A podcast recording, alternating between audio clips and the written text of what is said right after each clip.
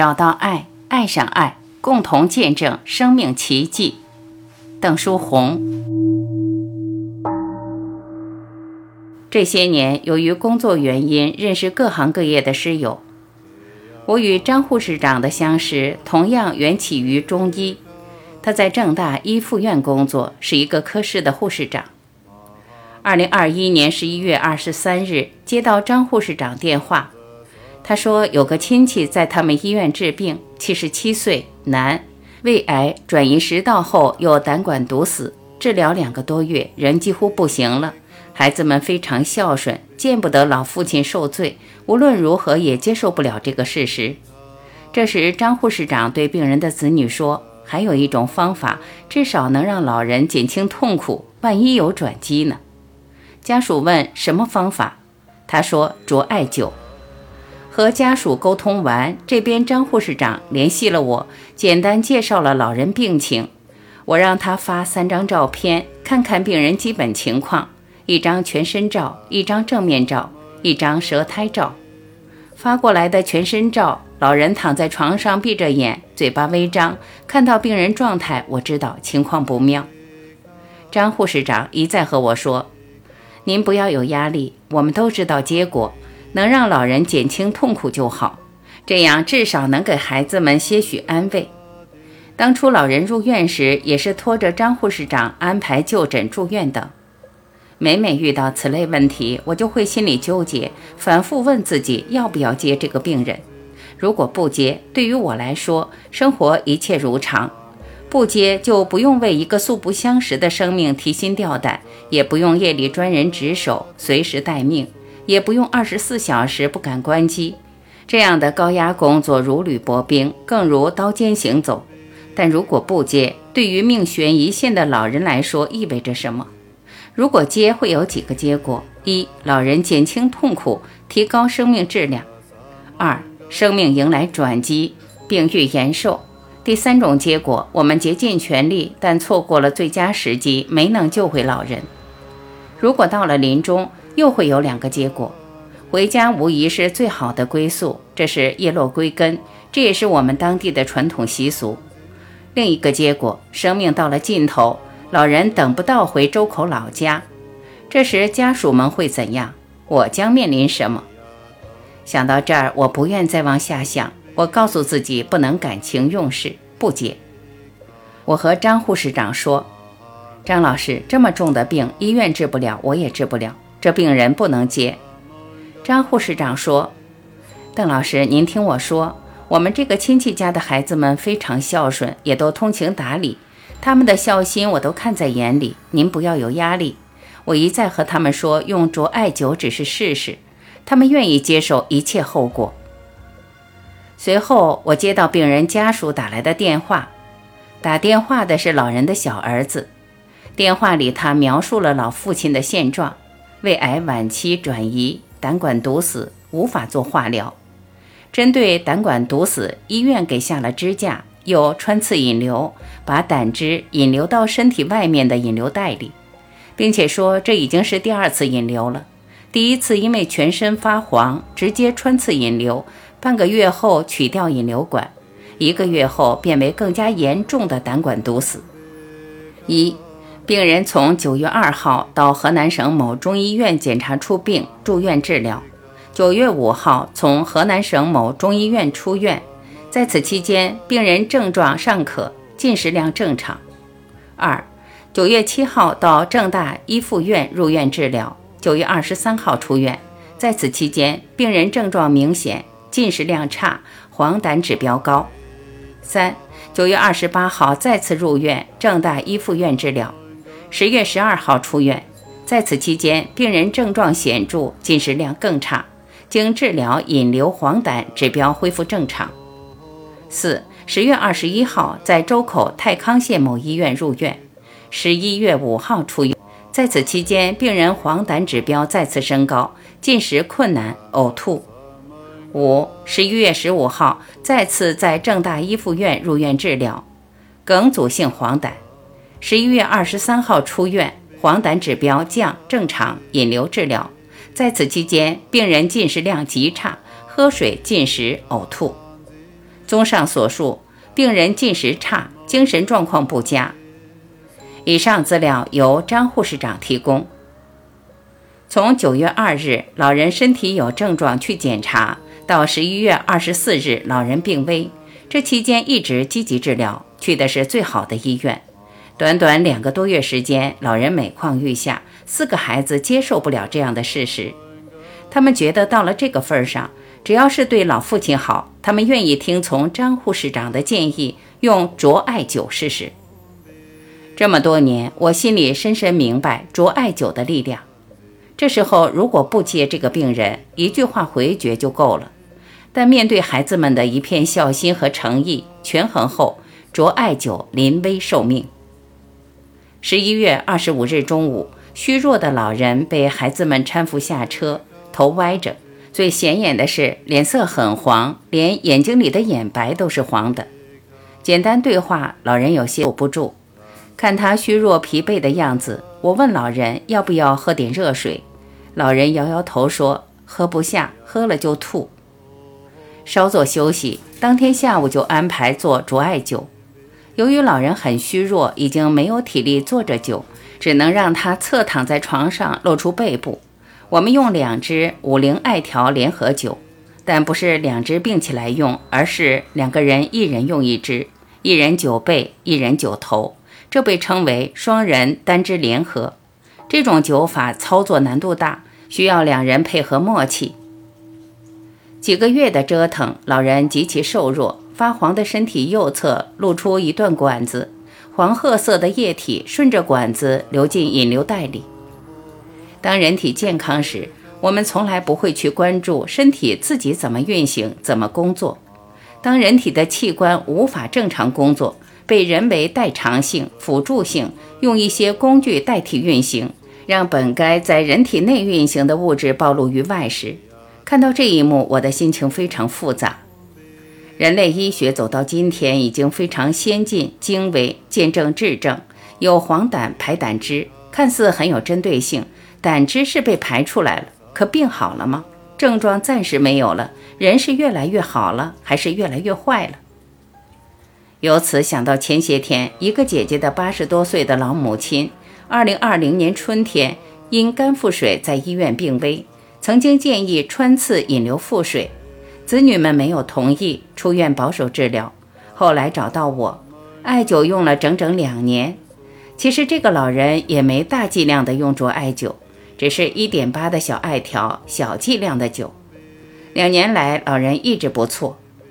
前些天老人咳嗽，轻微压气，不影响吃饭，不影响睡觉，用了艾灸已见轻，但他非要去医院住院，因住在大女儿家。大女儿这两年跟我们一起学习中医，因为住不住院的问题，母女俩争执不下，最后拗不过老母亲，女儿只能顺了她的意。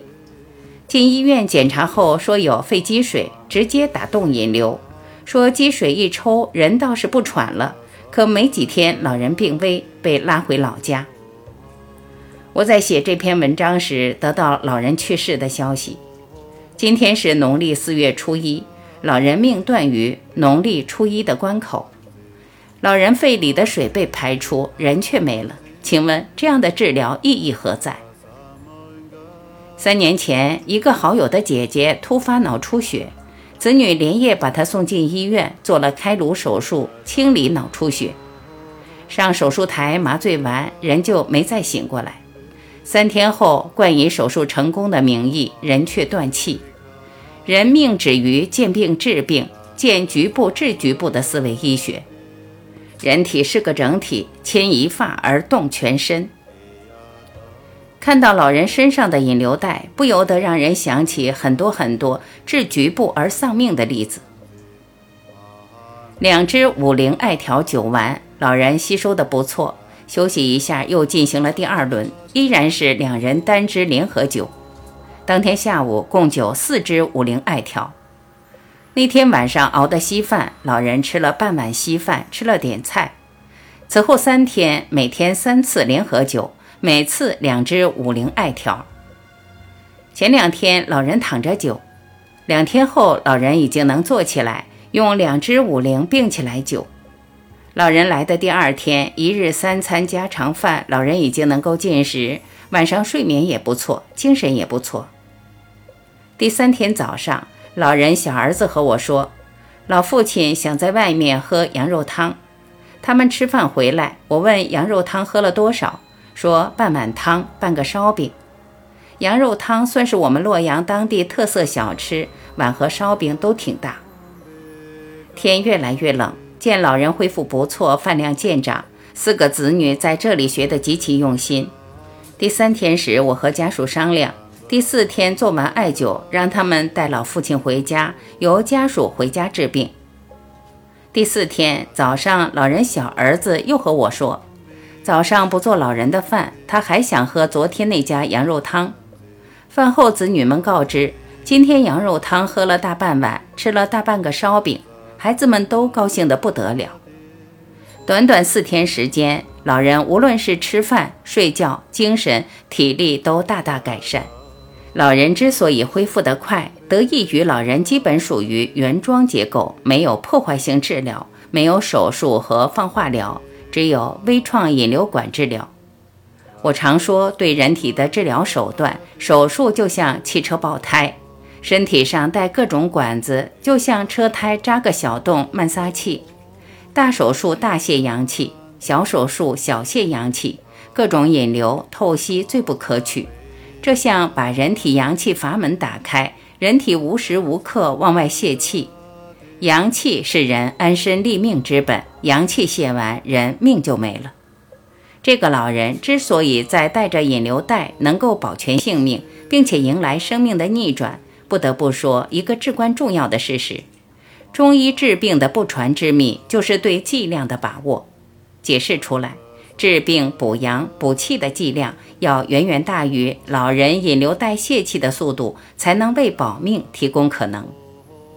在这四天时间里，既要给老人治病，又要教会家属着艾灸，要做好回家治病的交代工作，还反复讲医理和生活禁忌。这四天，老人的四个子女一直守在老人身边，寸步不离，照料无微不至。学做艾灸时，兄妹四人人人上手。当时天冷，有一个细节叫人特别感动。每次做完艾灸，老人穿衣服时，小女儿会提前把父亲的凉秋衣塞进自己的衣服，贴身暖热，然后再拿出来给老父亲穿上，就像呵护幼小的孩子一样。这情景让我想到《弟子规》的原文：“冬则温，夏则清。”这是中华传统美德孝道的现场诠释。还有一个细节，第三天中午做的面条，面条是从超市买回来的细挂面。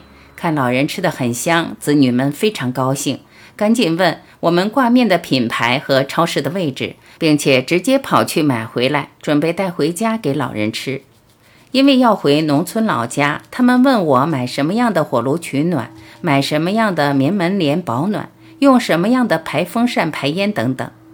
凡是有利于老父亲的事无巨细，他们全力照办。回家才是治疗的开始，这是个艰难漫长的过程。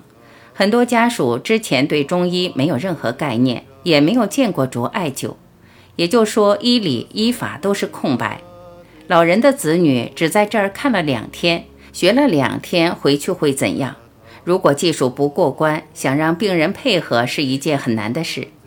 很多病人在这儿治得好好的，回到家里就状况百出。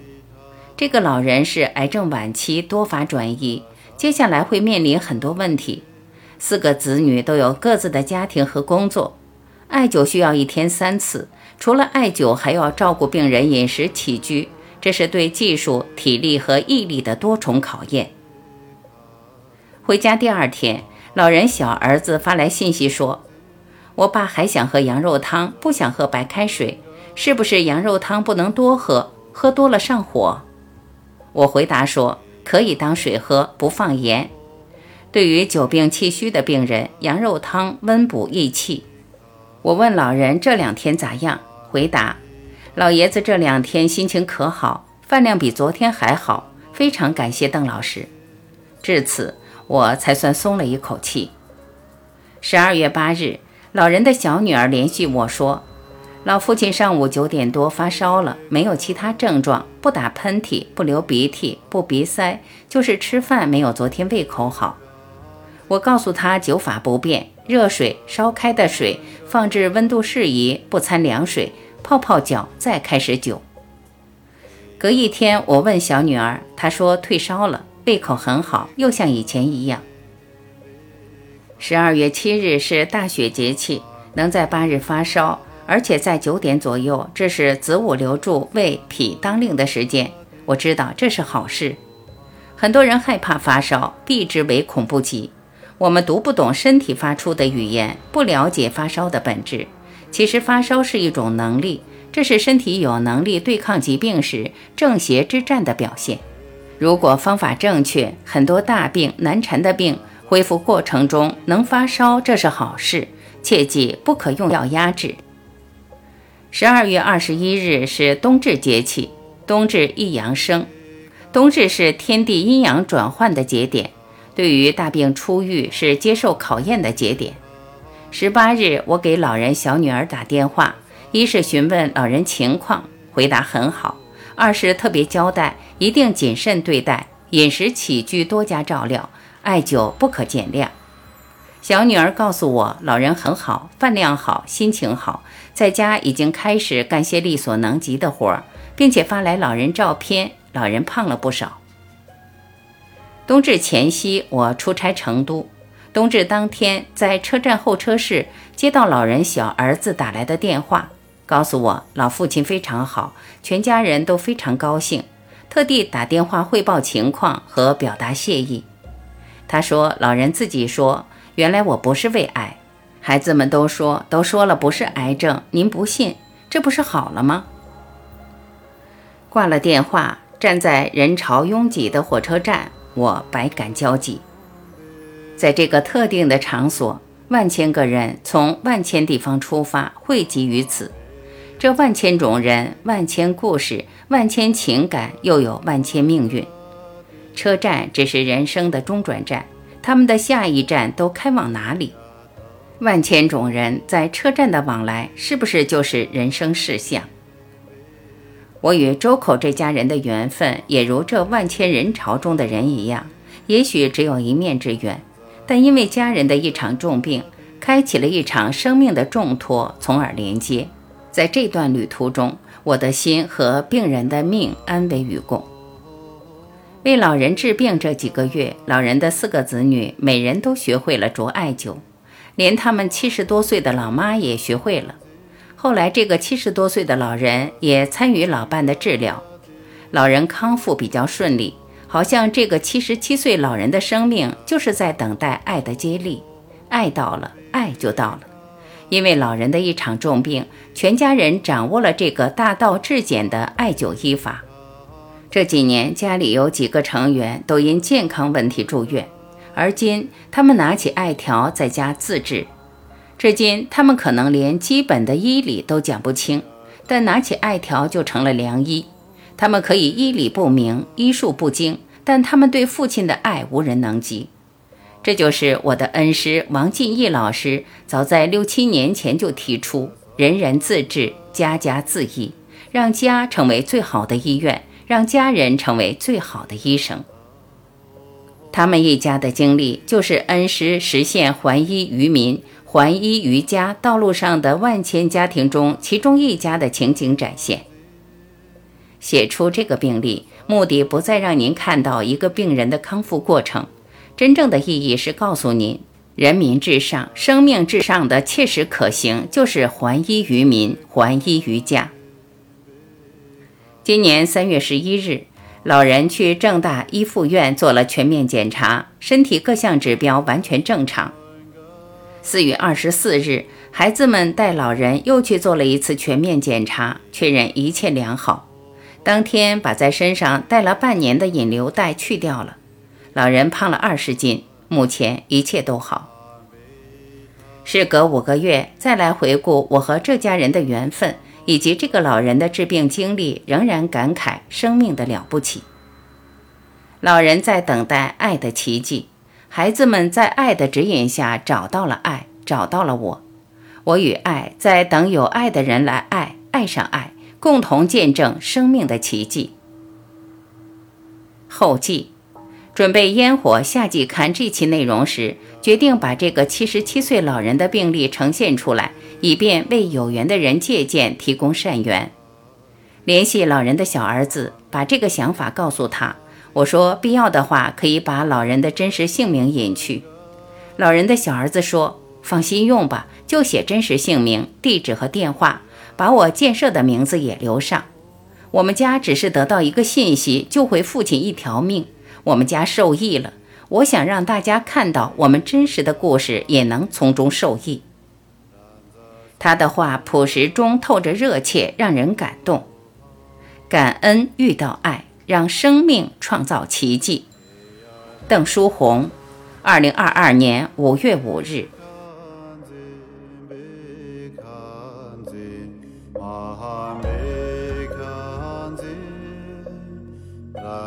Wasser, mein Gott.